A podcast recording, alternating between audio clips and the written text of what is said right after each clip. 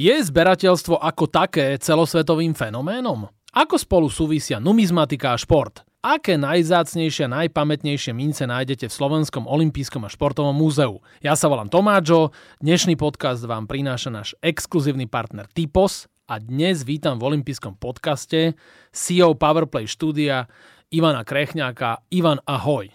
Čau, čau toto mne sa akože v rámci podcastov olympijských ešte nikdy v živote nestalo, že my dvaja sme vyrástli na jednej ulici v Petržalke v Ousišti. Dokonca sme chodili ešte aj do jednej školy, na Marikyry Sklodovskej a ty mňa si určite pamätáš skôr ako takého vážneho športovca a futbalistu a ja si teba pamätám skôr ako nešportovca a intelektuála a napriek tomu tu sedíš so mňou v olympijskom podcaste. Čo? Že to sú paradoxy.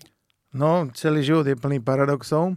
A, a je fakt, že okrem toho, aby som to trošku priblížil, že sa poznáme z Petržalky, lebo bývať na jednej ulici v Petržalke ešte nemusí znamenať, že sme sa niekedy v živote videli, ale v videli našom sme prípade sa to platí presne tak, pretože si bratranec môjho spolužiaka priamo z triedy, ktorý bol taký pridružený člen našej skvelej panelákovej partie celé veky, takže potom sme mali výpadok takých cca 20 rokov. Áno, a už sme zase naspäť v olympijských podcastoch, ne? Presne tak.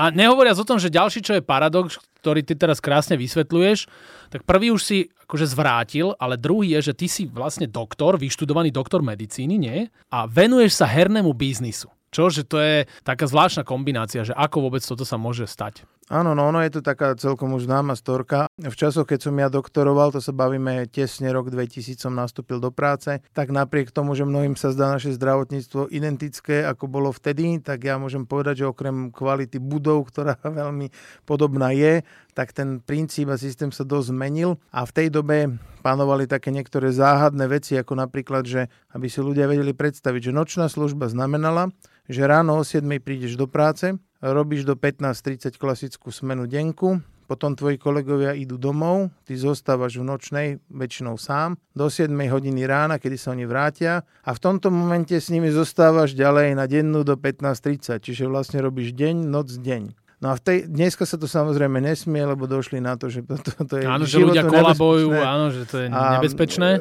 Došli na to zložitejšie, lebo v Nemecku bol prípad, keď jeden ortoped proste urobil chybu pri operácii a oni s ním sa súdili až to skončilo v Štrásburgu. On vyhral odtedy, musí byť po nočnej, dva dni voľno. No vtedy ale samozrejme toto ešte nebolo, takže my sme slúžili nonstop. No a keď toto slúžite, tak, tak o takej tretej nad ránom, keď náhodou není, že chvíľu čo robiť, tak keď si chvíľu láhnete a zdriemnete na 20 minút, je to dobrý nápad, lebo proste na druhý deň ešte vaši pacienti tiež by mali prežiť vaše liečebné metódy. No ale potom prišiel taký prípis riaditeľstva, že keďže to je platené, tak sa nesmie spať. Že nie proste. Ani chvíľu nie. No a ja som to proste, to je dosť ťažké ináč, fakt, že človek je ja, fakt, jasné. že unavený a na chvíľu zavrieť oko, to je ľahko. A tak som sa pýtal kolegu skúšenejšieho, hovorím, Dani, počúvame, ty čo robíš, jak to v tej nočnej, že ty nezaspíš? A on, vieš čo, ja sa hrám hry.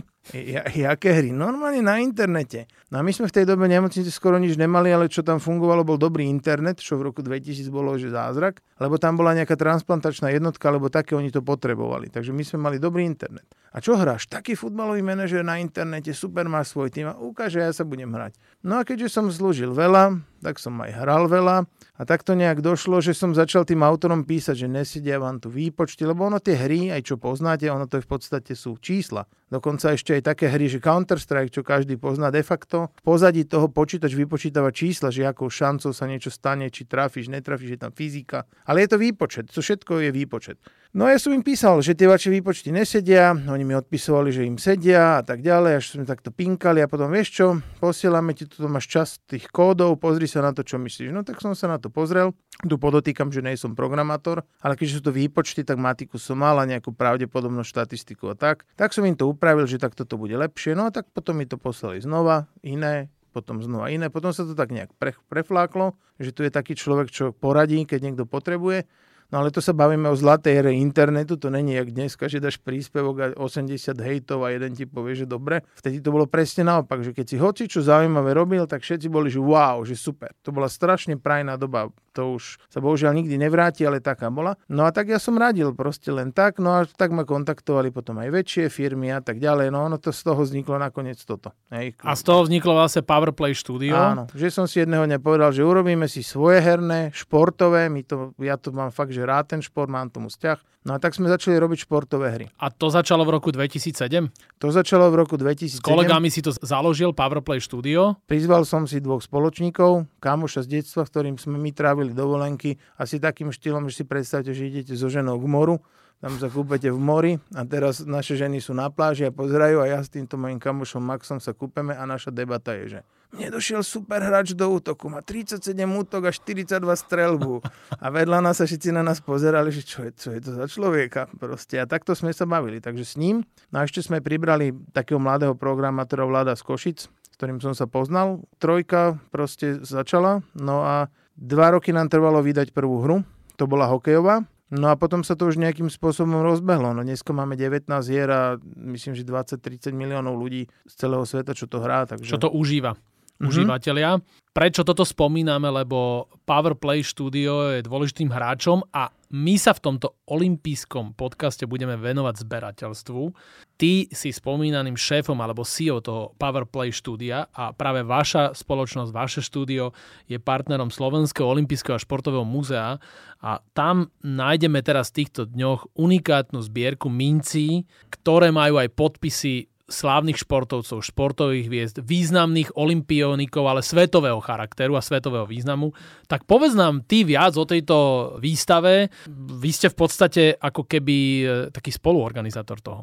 Ono toto je zase taká, taká srandovná storka, lebo ja a tiež ďalší moji kamaráti sme boli roky už numizmatici, sme zbierali mince. Veľa z vás asi vie, že že mince sú taký zaujímavý moderný spôsob zbierania. Každý vie, že sú nejaké rôzne dvojeurovky. Keď ste videli druhú stranu, že sa líšia, tak veľa ľudí zbiera štýle, že peňažen, keď pozriem, či mám, a tak si doplňam, toto je talianska, slovinská a takto. Ono tam sú nejaké pravidla, každý štát môže vydať, myslím si, že dve ročne, plus jedna výnimka je spoločná. Teraz bol taký program Erasmus No a ja som to samozrejme riešil tak, že my zbierali mama, žena, neviem kto, všetci sme pozerali, zbierali sme si zbierku. No a potom som zistil, že existujú aj iné typy mincí, jak tie, čo nájdete v peňaženke a sú špeciálne. Tiež sú to takéto dvojeurovky, tiež sa s nimi dá platiť, ale sú to špeciálne typy razby.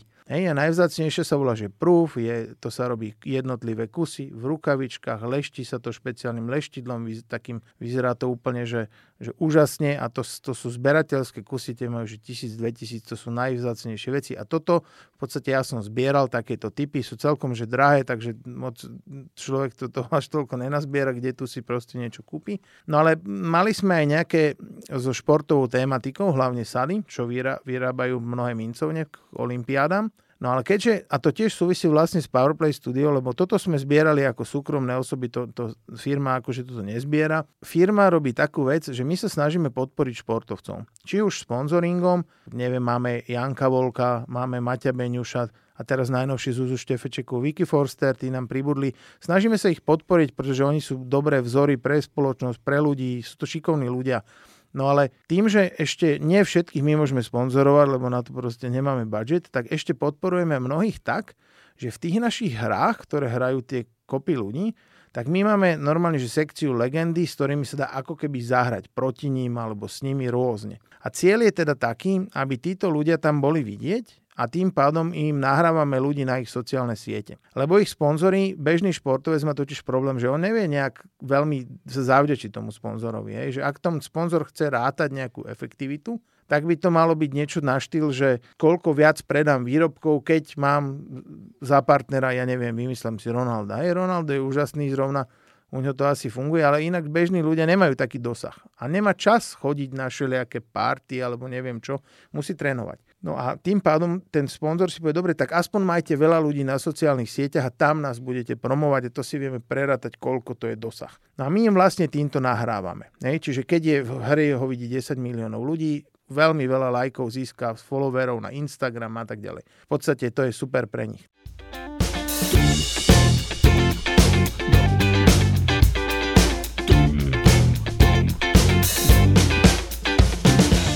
Funguje to tak, že povedzme Násťu Kuzmínovú dáte do Biathlon Mánie. Áno. Áno, a ona tam je a tým pádom jej budú stúpať followery a tým pádom jej marketingový výtlak je väčší. Je väčší. Toto, je, toto, je, toto je princíp. Ak ten športovec usúdi, že tomu za to stojí, veľká väčšina to usúdi, lebo s tým není totiž robota. Jeden raz nám dodá fotky, podpíšeme zmluvu, že tu môže byť a hotovo.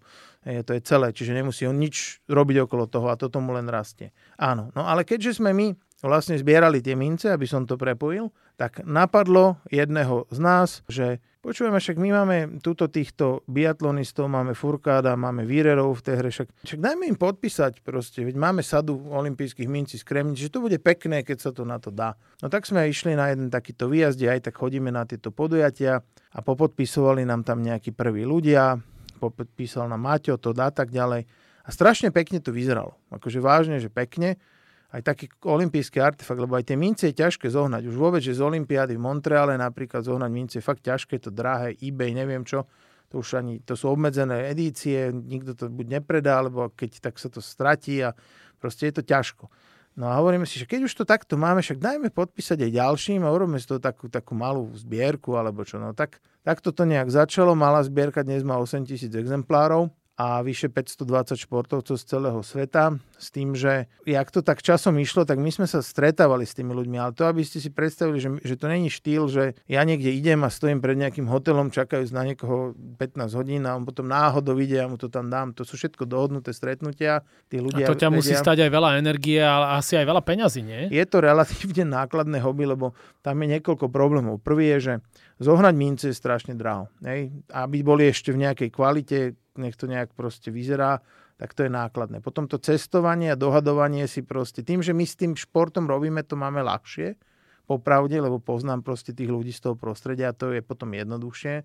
No a potrebujem 10 minút s tým človekom pofotiť to, pofotiť jeho s tými vecami a tak ďalej.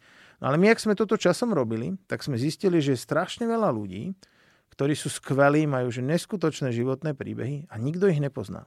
Hej, jedného by som si dovolil spomenúť, za všetkých, a naozaj, že není jediný, ale jeho by som si dovolil vyťahnuť, je napríklad máme boxerského zlatého medailistu z Helsing, Jana Zacharu. Čiže to je 1952, 52. vlastne teraz sme mali krásnych 70 rokov. Presne Však? tak a to je vôbec prvá olimpiáda, kde vydávali mince mimochodom, žiadna dovtedy nemala. Toto je prvá, čo má, Fíni to spravili.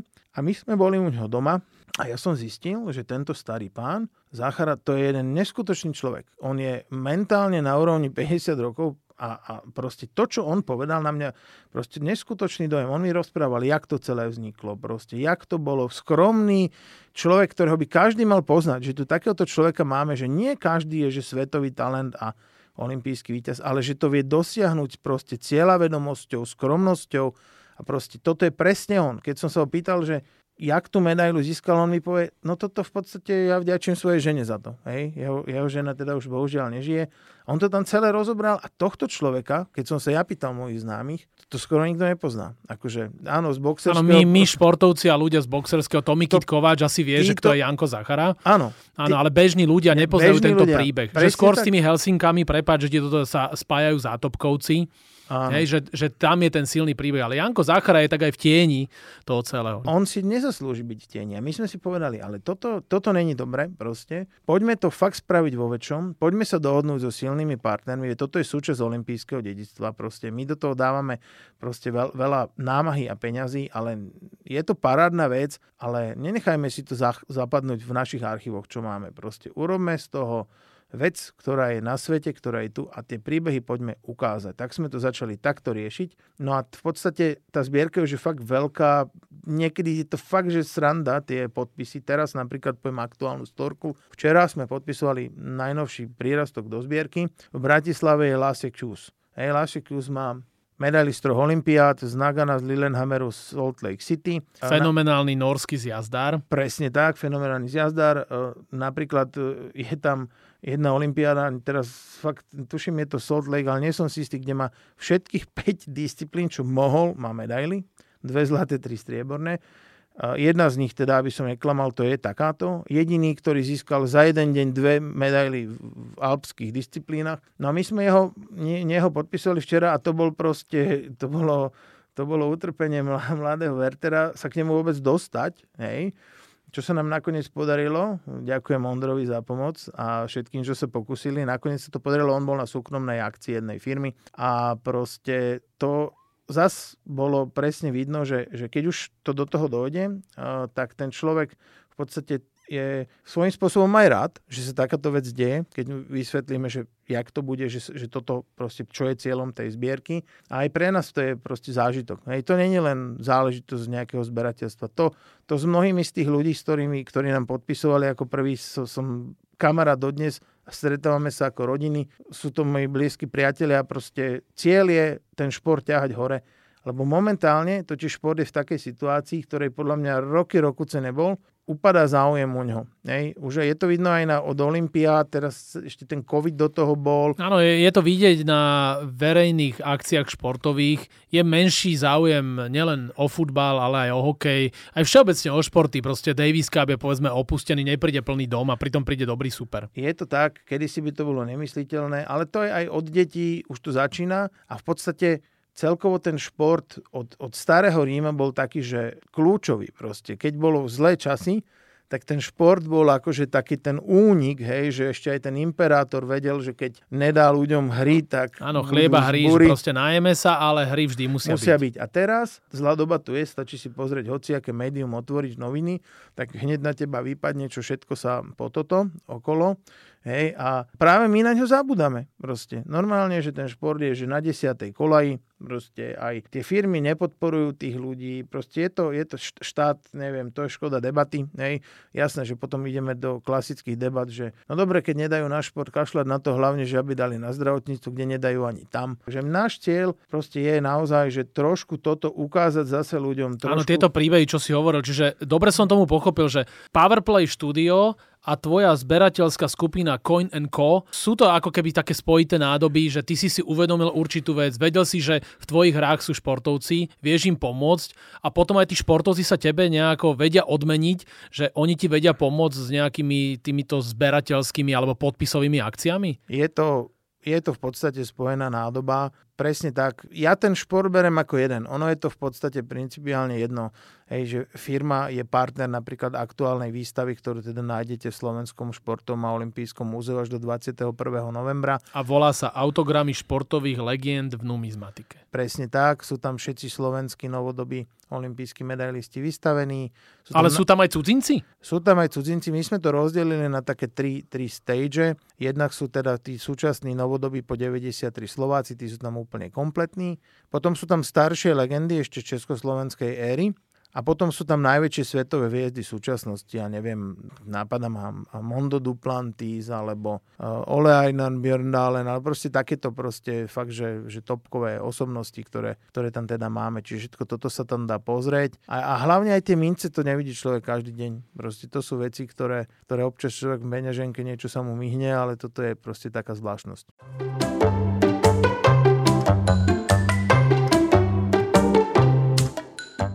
Áno, jednu takú zvláštnosť aj ja vlastním v súvislosti s Pekingom 2022.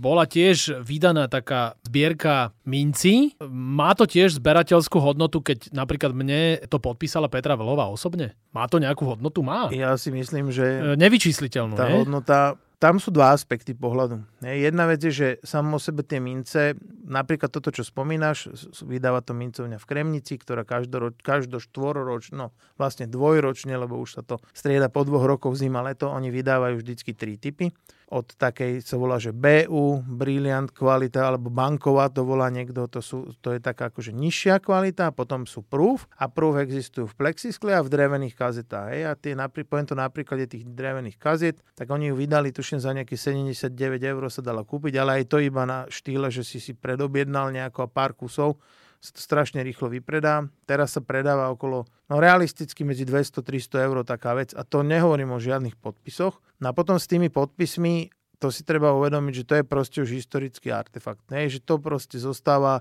to je vec, ktorá sa spája s udalosťou, s konkrétnou osobou, s jej takým konkrétnym príspením, preto to, takéto veci sa po svete predávajú fakt, že strašne zádraho. Závisí samozrejme vždycky všetko od doby a kto čo chce, ale reálne je to proste v podstate neoceniteľný kus, lebo je koľko takých kusov je. Áno, a koľko je takých ľudí, ktorým sa to aj pošťastilo, že originál tá Peťa Volová ti to podpísala, nehovoriac o tom, že pre Slovensko to má nevyčísliteľnú mm, hodnotu, keďže prvýkrát v histórii vôbec z alpských disciplín sme mali nie že medailu, ale že zlato. Presne tak a navyše, keby si sa chcel stretnúť s Peťou Vlhovou, tak je to celkom náročný proces hľadom jej kalendáru a proste za nepráznenosti to nie je iba tak, takže Gratulujem ti, máš pekný Áno, ja som súčasťou Slovenského olympijského športového výboru, čiže ja som ich taký človek, ktorý má takú možnosť, že dokonca niekedy to mám príkazom, že a teraz ju pôjdeš čakať na letisko, dobre? A ja s veľkou radosťou, že áno, veľmi sa To ti závidím, niekedy sa môžeme vymeniť, ja som dobrý nosič kufrov tiež ich hodne sem, keby bolo treba na to letisko. No, tak e, niekedy si to môžeme svičnúť, uvidíme. Čiže ty si mi to vysvetlil vlastne, že numizmatika a šport v podstate spolu súvisia. Keď ty vnímaš ľudí, v súčasnosti majú ľudia záujem o mince a o takéto zberateľstvo? Ono je to vždycky, ak hoci čo robíš, tak paradoxne sa ti zdá to, že to je taký stredobod sveta, že všetci to sledujú, lebo si v tom za, zapojený a tak ďalej. Realisticky, keď sa na to pozrieme, tak numizmatika je v súčasnosti podľa mňa veľmi populárna kvôli eurominciam. Veľa ľudí zistilo, že tak, ako som tu už na začiatku spomínal, že čo to je, takže je. Tým, že sú tam aj drahé kovy v tých minciach, lebo väčšina takých pamätných vecí sú zo striebra alebo zlata, tak tí ľudia tomu, jak si pripisujú tú dôveru nejakú investičnú, lebo má tam aspoň ten kov, keby už aj čo bolo. Čiže ja si myslím, že je.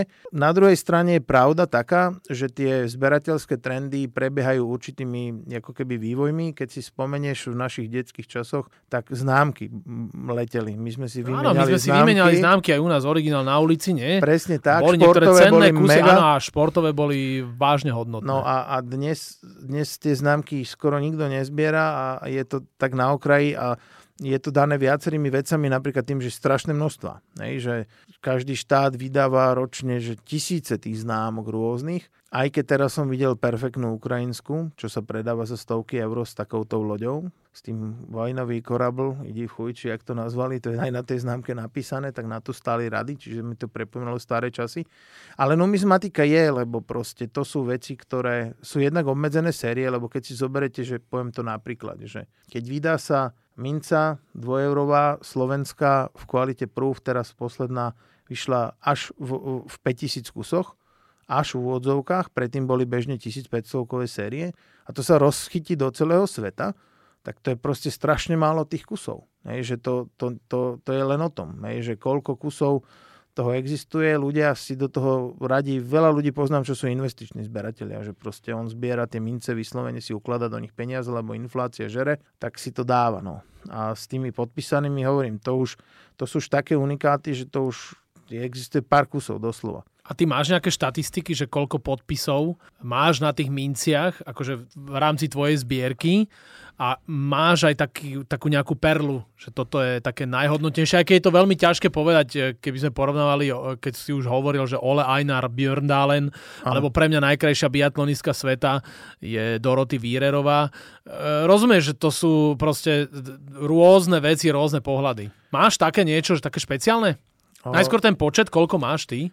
jednak my to teda robíme štyria, aby som povedal. A čiže to je Koinenko? Je to, je to Koinenko, áno. Akože každý má svoje, ale akože celkovo to dávame dokopy aj napríklad na výstavy to chodí štýle, že si pozeráme, že kto čo by dal také, čo má najvhodnejšie na to, lebo tam sú rôzne, že niekto chce atletiku iba, niekto iba bulhárov a proste takéto veci, takže musíme to nejak proste dať dokopy. Čiže my, dokopy to má nejakých 8 tisíc kusov, hej? Čiže, čiže dosť veľa podpísaných, 522 športovcov, len tam treba povedať, už keď si spomínal toho Berndalena, že on má tuším z 5 olimpiad medailí. A teraz keď si zoberieš, že z tej, my sa snažíme, aby mal rôzne kusy podpísané, lebo napríklad z jednej olimpiády vyšlo asi 50 vecí, my mu dáme podpísať povedzme 5. Ale keď vynásobíš, že to je krát 5 olimpiád, a teraz tých podpisov je, že celkom, že, že dosť. Hej, Áno, že, že to môže byť aj 25-30, hej? No, napríklad. úplne tak. kľudne, úplne kľudne. Ten človek potom trošku kúka, však nestačí, jedno nestačí, lebo ten systém, ktorý my robíme, proste nutí nás tých podpisov tam mať viac, pretože jednak niekedy sa podpisuje obal, niekedy vnútro, teraz ak sa to vystavuje, kedy čo sa nám hodí. Musíme mať proste viacej možností, kto, s ktorými vieme robiť. Takže,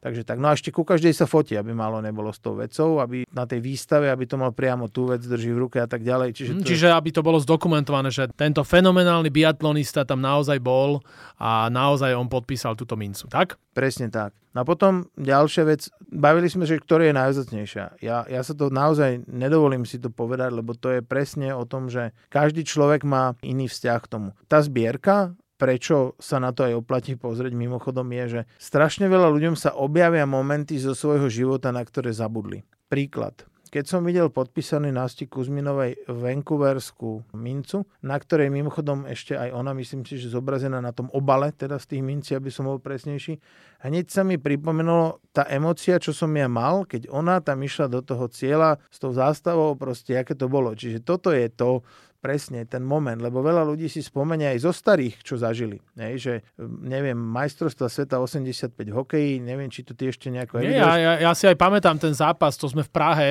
Áno. Eh, porazili Kanadu vo finále Pre... a to bol veľmi pekný duel. Presne Daro tak. Rusná konečne tam dal gol. Áno. Aj Dara... bol kapitán. A Dara Rusnáka sme teraz podpisovali nedávno zrovna na tej vernisáži tej výstavy a presne som mu hovoril, že my sme tým vtedy žili a jak, ako náhle to on podpisoval tú mincu, ja som si presne spomenul pozabrány gól, bol proste darorusnák, tú radosť, čo sme doma mali, to, to, to dnes je nepopísateľné. My sme žili s tým sovietským zväzom na väčšie časy a v podstate my, keď sme ich porazili, tak ten národ explodoval v tej chvíli. To bol taký buchod, že dneska už keby sme boli aj majstri zemegule v hociakom športe, toto sa nebude opakovať, lebo proste to, a to áno, sú tie emócie. Áno, oni, dnešná generácia, ona to nechápe, čo to bolo za socializmu poraziť sovietský zväz a potom ísť do finále ešte s Kanadou a len to potvrdiť, tak. toto úžasné víťazstvo. A toto sa mi okamžite, jak som tú mincu videl a ten nápis a všetko, dnes sa to vybavilo. A toto je to, čo je na tom super. Že človek si to obnoví. To je, keď ti kamoš povie, pamätáš sa, keď sme s Jožom vtedy v krčme behali, že kto nahý prebehne dvakrát okolo.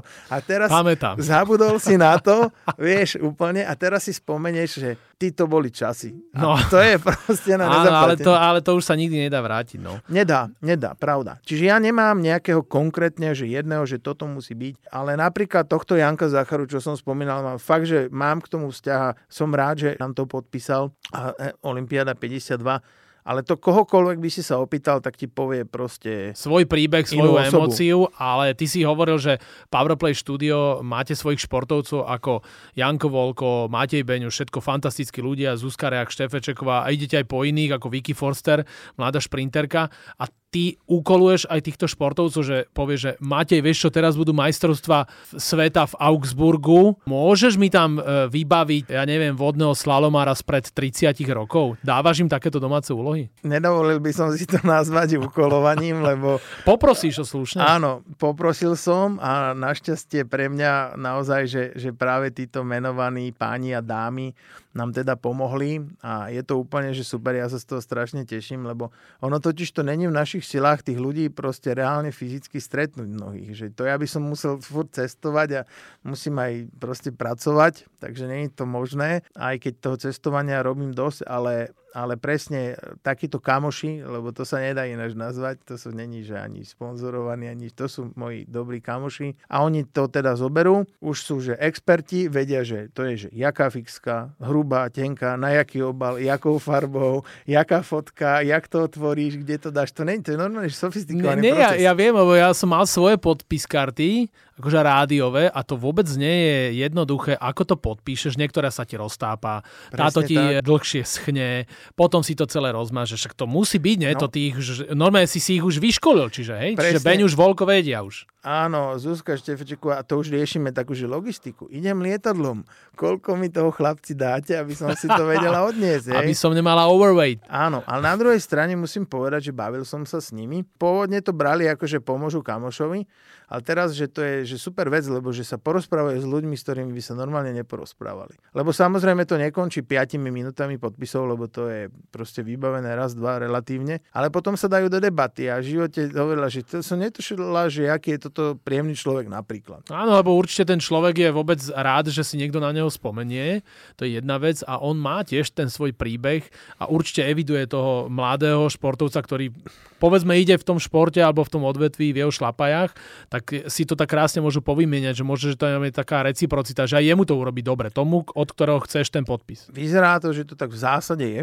Aj my, čo sme podpisovali ľudí z tých skoro 600 ľudí, na prstoch jednej ruky by som spočítal problémové prípady. Hej, že zvláštnych problémových ľudí. Akože sú aj takí, priznám sa, že niekedy som, som si povedal, že hm, ale akože veľká väčšina sú to, že, že neskutočne. Bol som doma u nich, kade, tade. No, to, to už samo sú storky akože na... Na ďalší podcast. Presne tak.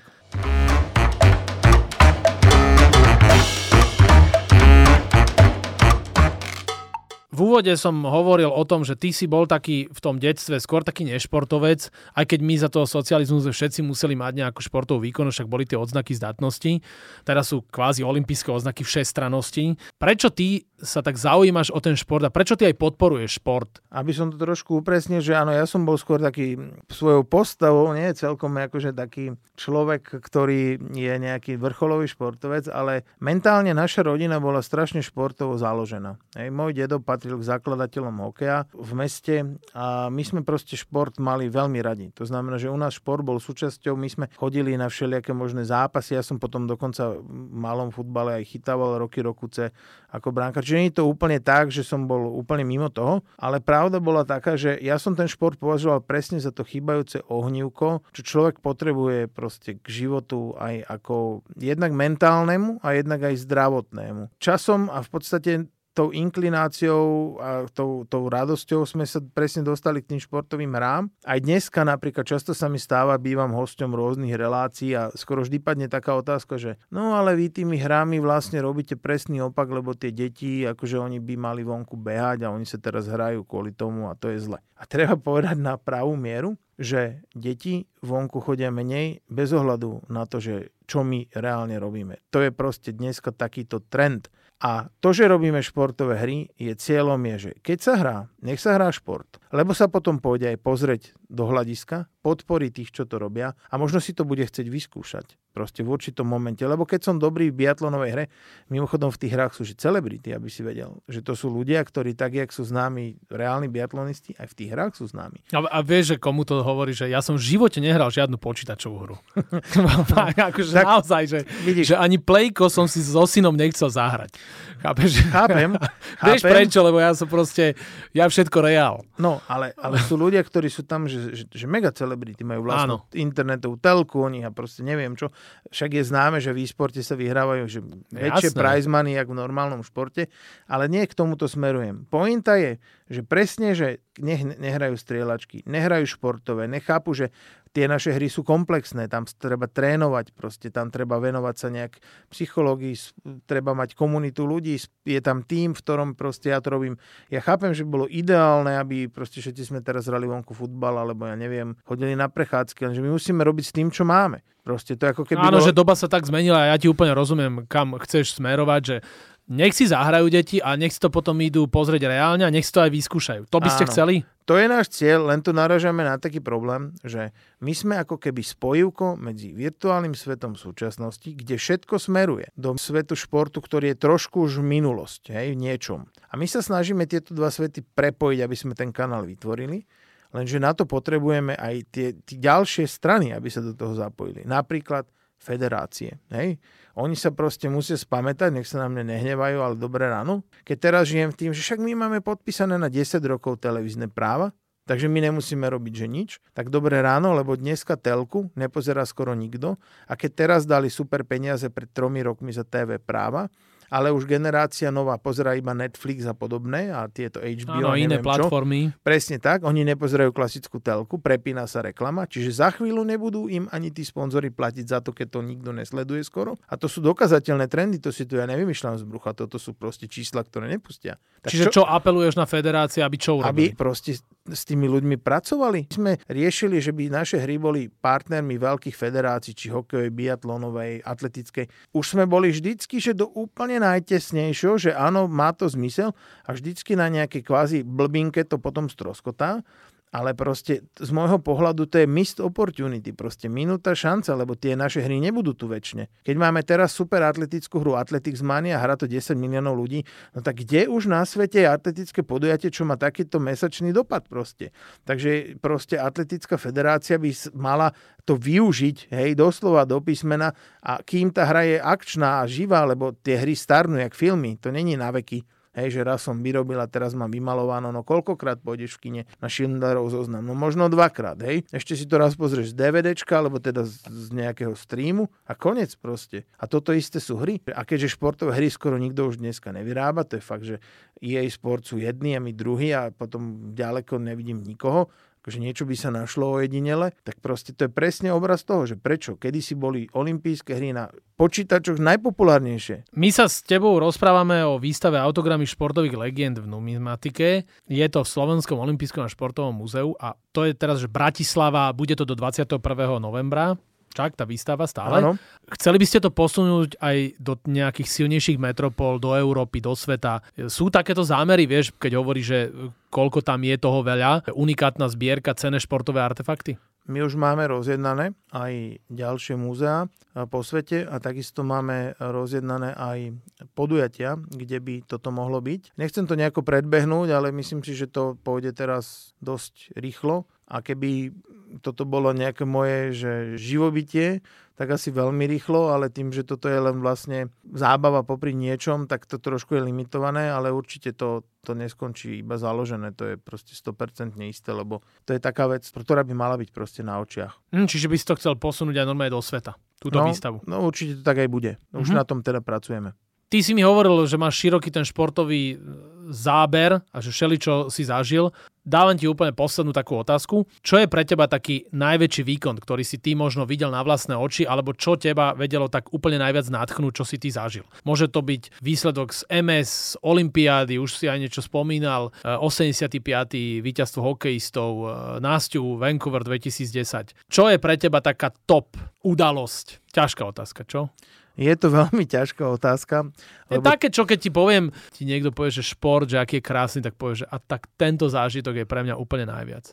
Ja poviem paradoxne taký, ktorý pre mnohých ľudí není vôbec zážitok, alebo ho považujú za taký nejaký že dokonca negatívny. Ja aj s mojou rodinou sme boli v súčasťou týmu Janka Volka v Berlíne 2000, tuším to bolo 19, boli majstrovstva Európy a Janu tam bežal a on je náš rodinný priateľ roky rokuce, ešte spomali z éry, keď začínal. A my sme tam boli s ním v tom Berlíne a nemu myslím, že o jednu stotinu uniklo finále vtedy v, na 200 metrov. A ja si pamätám do dneska, jak stojím na obrovskom olympijskom štadióne v Berlíne a Janko sedí o 5 radov nižšie a moja dcéra Kristínka 10 ročná zhruba, ho proste objíma a s takým smutkom majú hlavy pri sebe, že proste to bola taká obrovská emocia, pre mňa je dokonca z toho niekde foto, hej, že, že jak proste toto dokáže byť strašne silný element, že ak ľudia sa aj seba majú radi a aj ten šport, že čo toto proste prináša, hej, že toto bolo v podstate z jeho strany sklamania, aj keď čo by sme dali aj dneska, teda teraz znova mu vyšli. On proste je taký dobrý človek, tento Jano. Kto to nevie, tak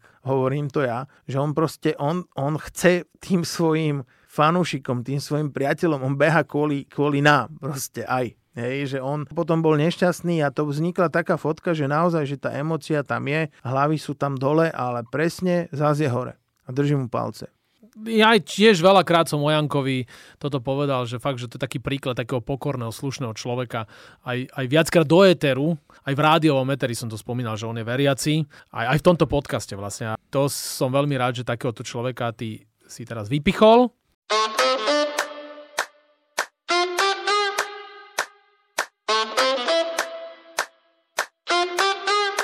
Dnešný podcast vám prináša náš exkluzívny partner Typos a Ivan, my už ideme do absolútneho finále. Posledné dve rubriky nás čakajú po týchto vážnych emóciách, ktoré súviseli aj s Jankom Volkom. Si mali náš slzy na krajičku, to vieš? No, to si si mi... na to spomenul, čo? To Niek... sa im nestáva, to je už sa blížme k tej 50 čo? Áno, áno, niekedy tie slzy sú super, no len niekedy by človek potreboval aj plakať, nedá sa. Nedá sa, musíme ďalej nahrávať. No. Vieš? Tak teraz ide rýchla desiatka, Ivan. A ty si budeš vyberať dvojice slov a z tých dvojic vždy len jedno slovo povieš, ktoré ti je srdcu bližšie. Napríklad, keby som ti povedal, že radiátor alebo teplovzdušný ohrievač, čo by si povedal? Asi čo? radiátor. No vidíš, keď teraz tie ceny energii, čo? To, no. to, to, je, to je dobré na, na dvojicu. Tak ideme na tú rýchlu desiatku. Minecraft alebo Roblox? Uf, asi Minecraft. Barcelona alebo Real Madrid? Jednoznačne Barcelona. To si teda ušiel hrobárovi z lopaty. Anastázia Kuzminová alebo Petra Vlhová? Hm. To sú dvojice, čo? To sú, no. Fú, asi Nastia Kuzminová, keď si musím vybrať. Vila na pláži alebo apartman v Singapure? Teda, ty mi dávaš. asi vila na pláži. Husacie hody alebo plody mora? Určite husacie hody. Pekná letuška alebo sexy domáca gazdinka? Som sa na teba pripravil. Výborne. Pekná letuška. Biatlon mania alebo ski jump mania? Biatlon mania. Metallica alebo Depeche Mode? Depeche Mode. Električka alebo ekolobežka? Ekolobežka. Vybrané slova alebo rovnice a zlomky? No teda, rovnice a zlomky. Ty si asi absolvoval so mňou úplne najťažšiu rýchlu desiatku, lebo to je vidieť, že proste ja ťa poznám, vieš. Ja som si spomenul na detstvo a hneď som všetko ti dával, že... Áno, Čiže ale zvládol si to a rýchlu Ďakujem. desiatku máme za sebou a teraz ty sa môžeš na oplátku mňa opýtať niečo a volá sa to, že last question, posledná otázka. Dobre, ja ti dám takú istú príjemnú, jak si dal ty mne. Povedz nám, teda poslucháčom, že kto bol tvoj najobľúbenejší host. A buď rád, že sa nepýtam na najneobľúbenejšieho. Najobľúbenejší host, Čo si mal? e, väčšinou 70% tých ľudí sú akože moji kamaráti, ktorých poznáš, ale musím povedať, že najobľúbenejší host bola asi Anastázia Kuzminová. Ju si ja tak veľmi vážim, že ona od detstva sa vôbec nezmenila a ja jej som dával tú otázku, že ako je možné, že ona stále má takú tú pokoru a stále je vrúcna k ľuďom a keď robím eventy aj olympijské, ja som v živote ju nevidel za celý život, odkedy je takto návislný, čiže to sa bavíme o toho Vancouveru, že 12 rokov ju sleduješ a nikdy som nevidel, že by niekomu povedal, že teraz nemá čas a že sa neodfotí, že sa neusmeje. A ona je taká od malička, čiže to je to bol môj najobľúbenejší host. Ale ináč v podstate sú všetci e, hostia, ktorí sem prídu obľúbení, lebo ja sa snažím ich získať na svoju stranu. Aj takýmito rubrikami, ako je Last Question alebo Rýchla desiatka. Našim hostom v olympijskom podcaste bol CEO Powerplay štúdia, ktoré stále podporuje športovcov a my to veľmi vážime, Ivan Krechňák. Ďakujem za rozhovor a všetkých pozývame na výstavu autogramy športových legend v numizmatike v Slovenskom olympijskom a športovom múzeu. Túto zbierku nájdete v Dome športu až do 21. novembra. Ivan, ďakujeme, že si tu prišiel a že stále podporuješ športovcov. Ďakujem aj ja veľmi pekne za pozvanie a všetkým vám prajem, aby sa vám darilo o kúsok lepšie, jak v minulosti. Držte sa.